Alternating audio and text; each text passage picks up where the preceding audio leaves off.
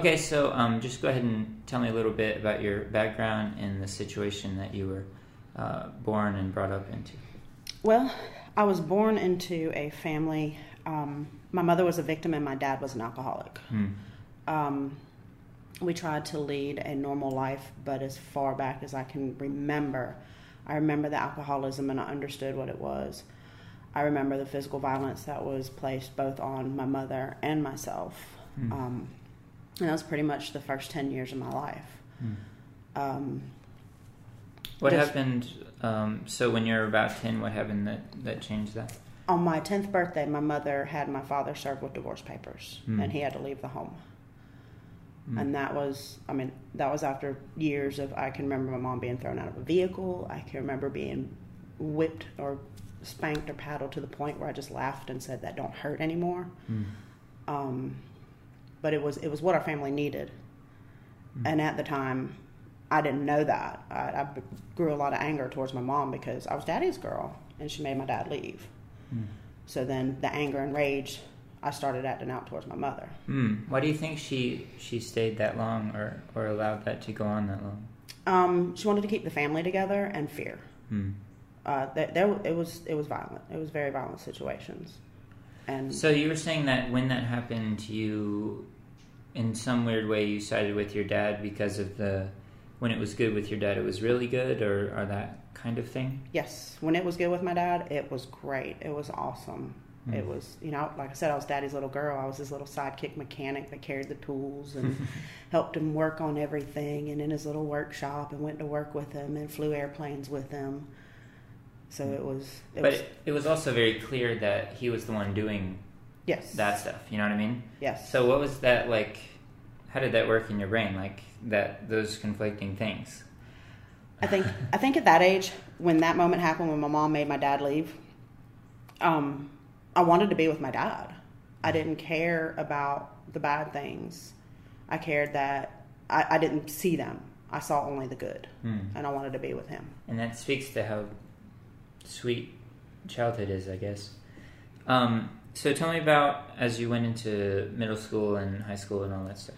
Well, going into middle middle school and high school is when um, I, I don't know to say if it was a coping mechanism or I just wanted to do what I could do to rebel.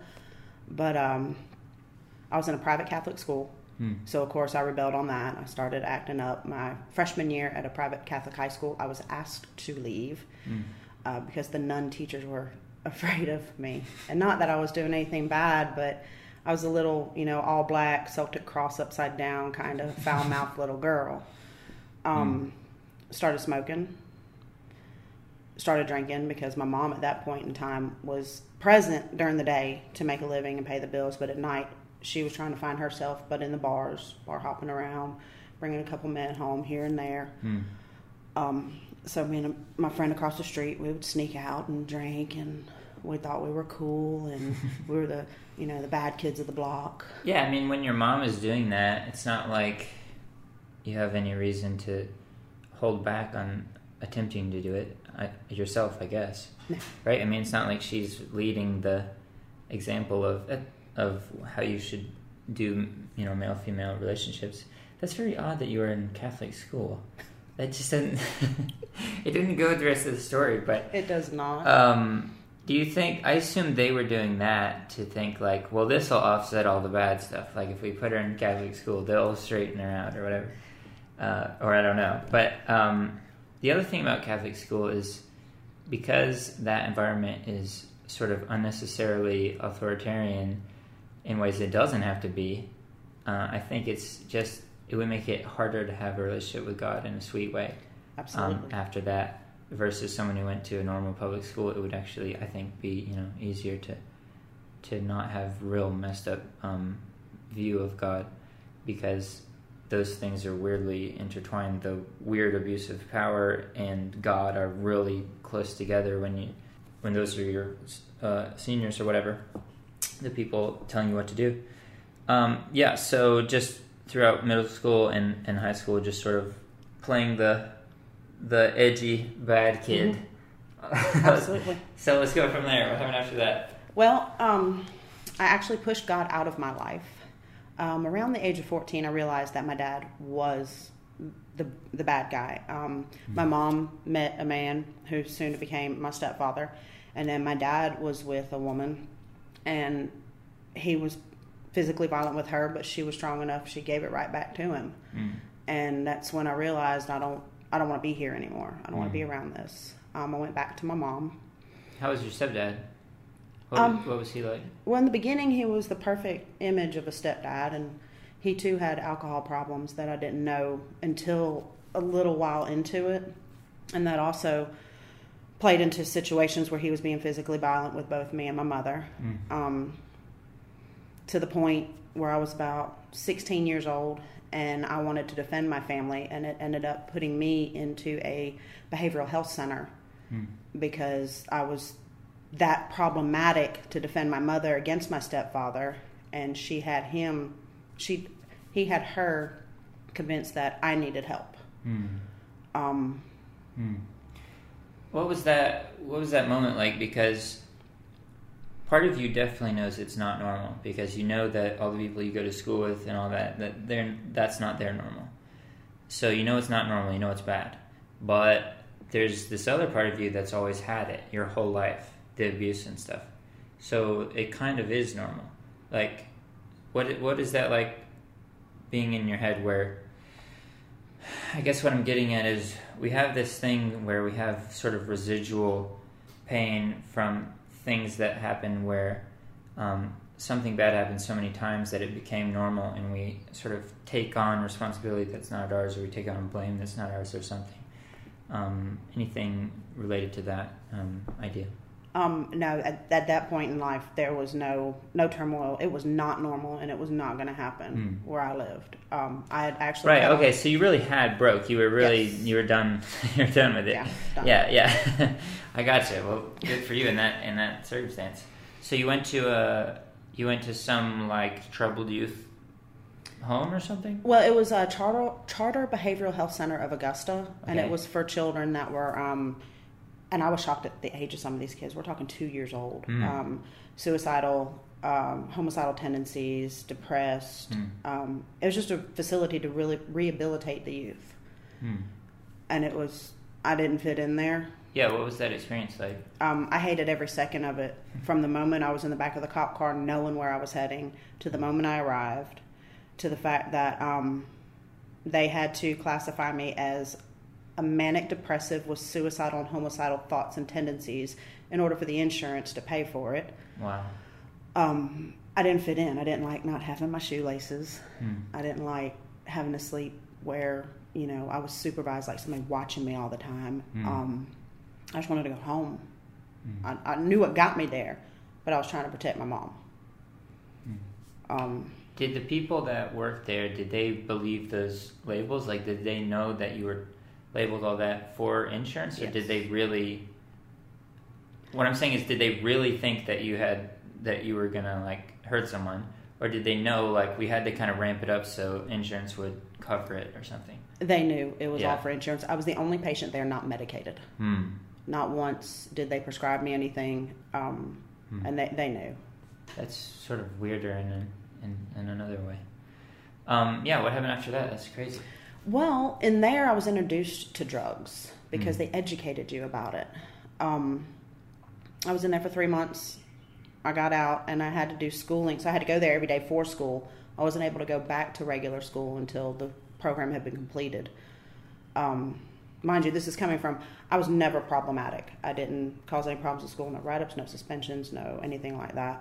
Mm. Um, but when I got out and I knew about these drugs, once I was free and clear of the drug screens that they did when you went up there, me and my stepbrother decided to get a little marijuana. And we started smoking weed just to rebel even more. We're in the same house with my mom and my stepdad. Um, and just rebelling like normal teenagers.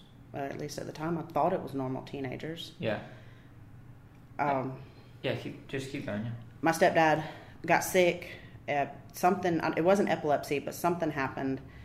And he started having seizures and he ended up going into a facility. And through all the fights and struggles, that changed his life, Hmm.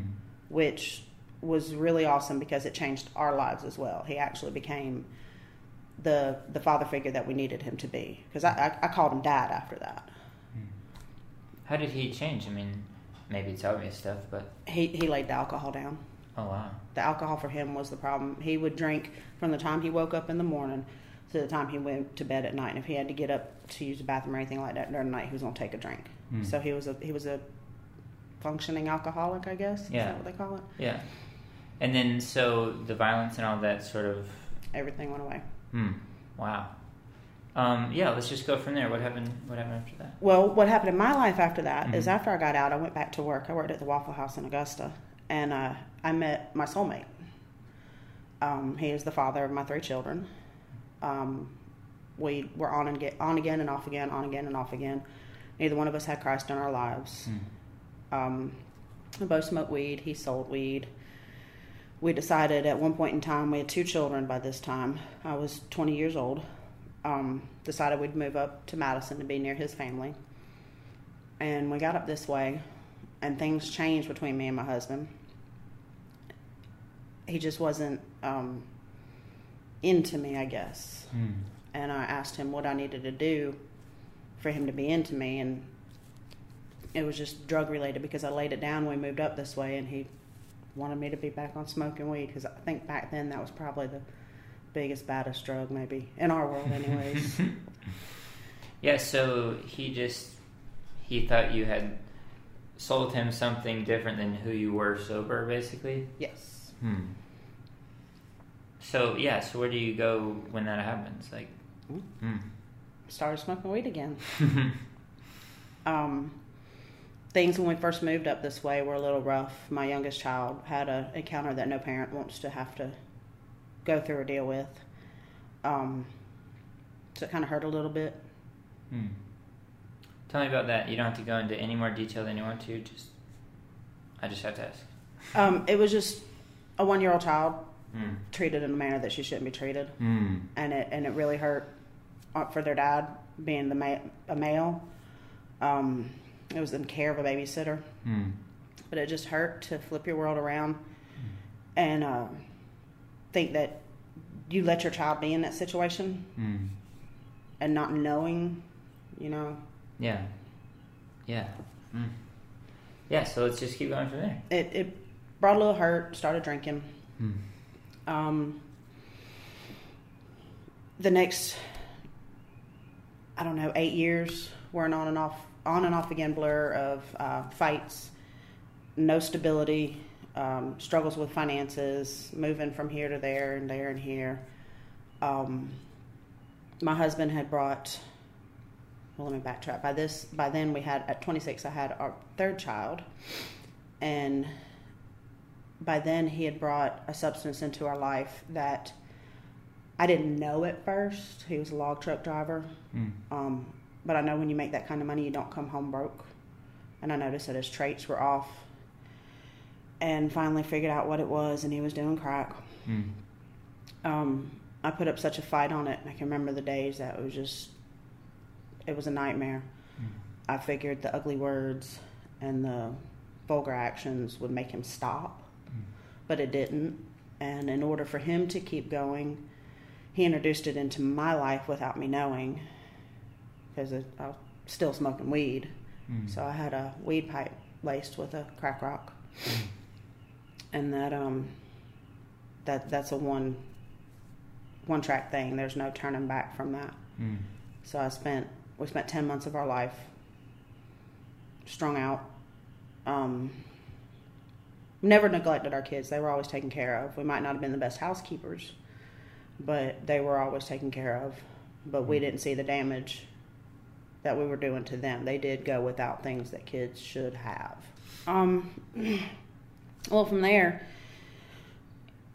I got a job at a bar and grill on Lake Oconee and made friends. And of course, that wasn't the best place to make friends because drinking was at its finest at that point in time. Hmm. Smoking weed. Um, I talked to one little girl, and she was telling me that there there was a cheaper way Hmm. instead of crack. There was a cheaper drug, and I brought it home. I didn't know what it was, um, and it was methamphetamine. And when I say I didn't know what it was, to the point when I went before the judge, I'm still going, no, it wasn't meth, it was ice. um, right, you genuinely didn't know what it was. I, yeah, I didn't. I didn't know. Um, so we we dabbled in that for a little while. By this time, we'd found some kind of financial stability, even though we were using narcotics. Um, we bought our own home. Hmm. Um, my husband's mom, my kid's grandmother, got sick. And it was the kind of sick where she was in the hospital for three months, two months, sorry, two months. Um, we stopped everything. Well, the kids went with my mom in Augusta, Mm. and um, we stayed at the hospital and watched her fight for her life. Mm.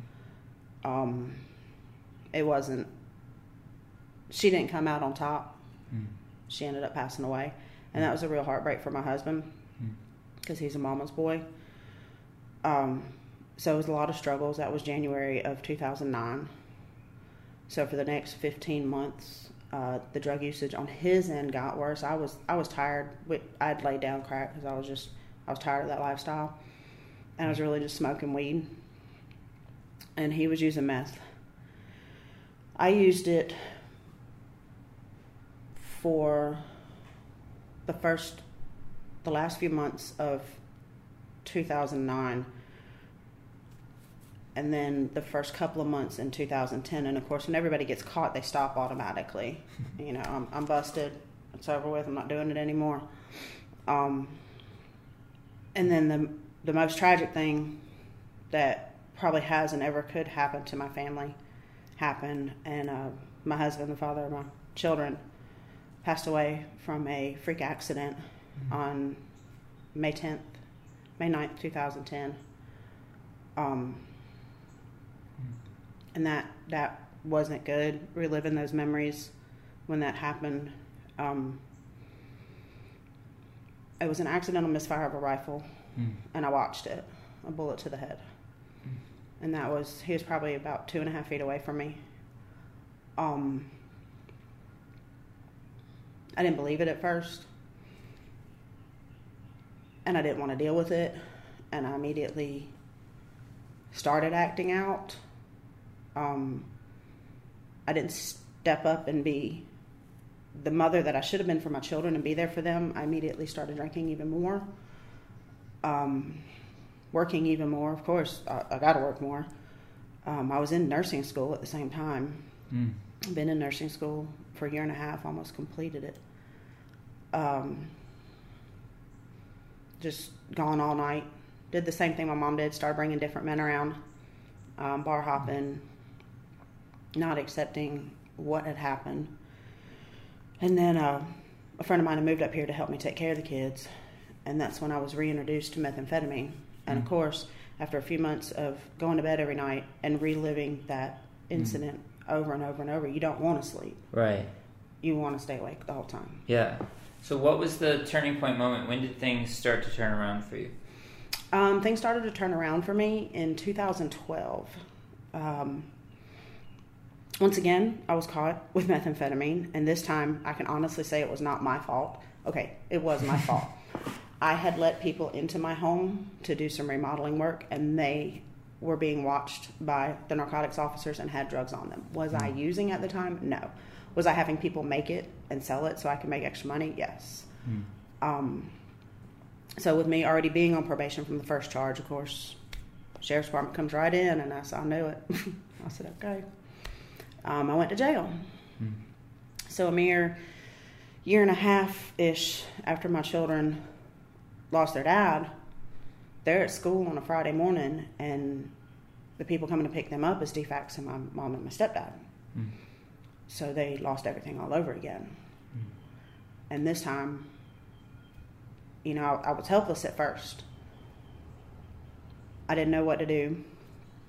I just laid there and cried. Um, I was in jail for 86 days in Putnam, 10 days in Rockdale. During that time, I watched the girls go up to church once a week. And they would go and then come back, and it was just, it was totally different. They, the environment, them. And I finally broke down. I said, I'm going to go. And um, I went a couple times. And three or four times in, I looked at the minister, and I, I just said, I said, how, how can I make this right? Mm-hmm. And she laid hands on me, mm-hmm. and you'd always seen it on TV and hear people talk about it. But when she laid hands on me, and they all circled around and started praying, I could feel every demon in my body come out, mm-hmm. and I felt my heart open up. And in that moment, I accepted Jesus Christ as my Savior. Mm and that was that was the turning point for my life, for my children's life. Mm. Immediately following that, I started making amends um, mm. to all the people that I hurt. I had a few people at my side still, but I hurt a lot of people. Mm. Um, I made those amends.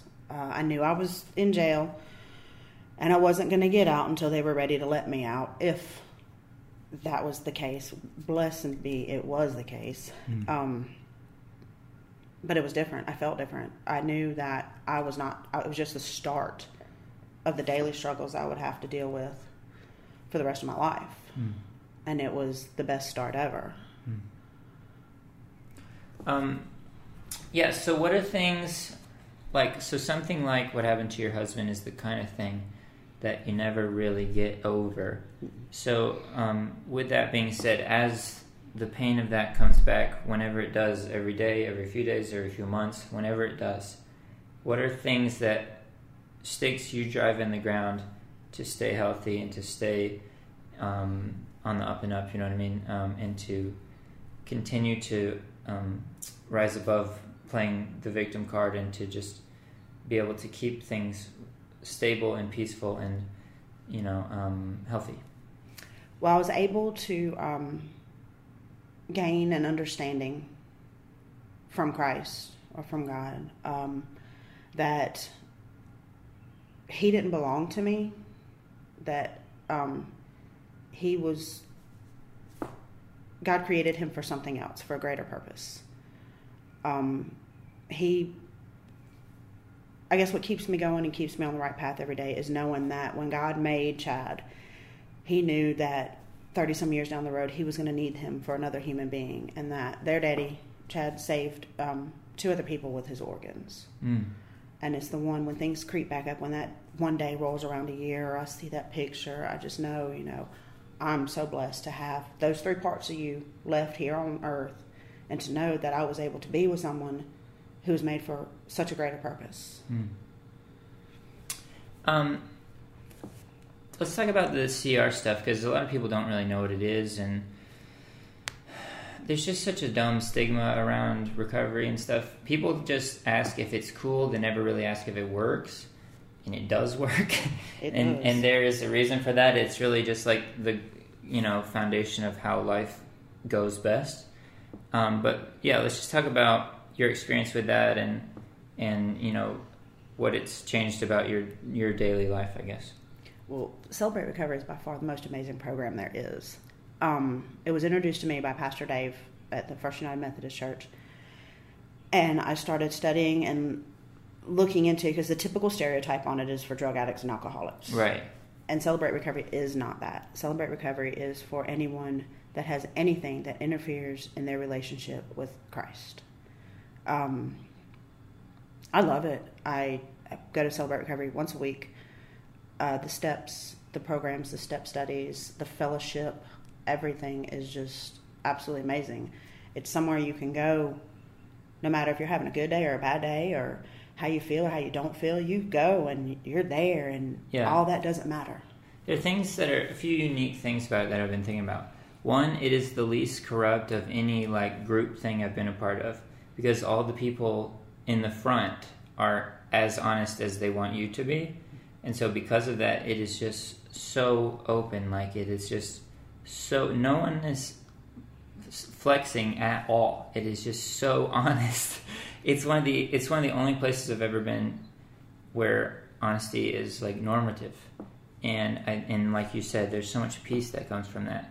The other thing um, that comes from people being super honest is when you do share heavy stuff, they're not awkwardly nice to you like like a normal church. If you share heavy stuff at a normal church, everyone treats you like you're their pet project or whatever. and it's a coping mechanism for them not to have to go there with you. So if you get to be the little hurt duckling and I get to be fine, then I'll be super nice to you, and then we don't have to talk about what I'm doing. but um, if I were to get on your level with you, then I'd have to open up to the extent you did. Um, so it's a coping mechanism, but there it's not like that. Like people are um, very empathetic and stuff, but they're not weirdly nice. They don't try to they don't try to fix all the problems that you have. They just like are with you, and it's like a I don't know how to explain it. You just feel like they're right where you are, and I've never felt that way really anywhere else in the world. How do you do what you can to not fall back into victim mentality, but to always stay victor mentality? Um, because you know you've you've gone through enough things where you could play that card. Um, what keeps you from playing that card? Um, a lot of things. Um, one, I did not raise my children the way I was raised. There's no private Catholic school. Um, they're public school children. I was more of a friend than a parent, I, you know, and that came out really well. Some people it doesn't, but for me, I have three best friends. Hmm. Uh, my son and my two daughters, they're more of a best friend than I could ever ask for. Um, and I know I just every day I have to keep going for them. I can't fall back because they're, for one, they're proud of me. Mm. For two, I'm proud of myself. Mm. For three, God's not going to let me. Mm. He knows that He's given me too many blessings and too many wonderful gifts for me to fall back. Hmm. What do you say to people who just feel they wouldn't say this because they're not supposed to, but they just feel like God gave up on them that um, they willfully did something um, that they knew was self damaging, and they just think God wrote them off, and they know you're not supposed to say that, um, so they don't, but that's what they really believe. Um, just what do you say to someone in those shoes? That God didn't write them off. Um, they made a choice which was not wise, and it, they're hiding in shame, and He's simply waiting for them to reach out to Him. Hmm. He's just He's there. He, he's just sitting in the corner.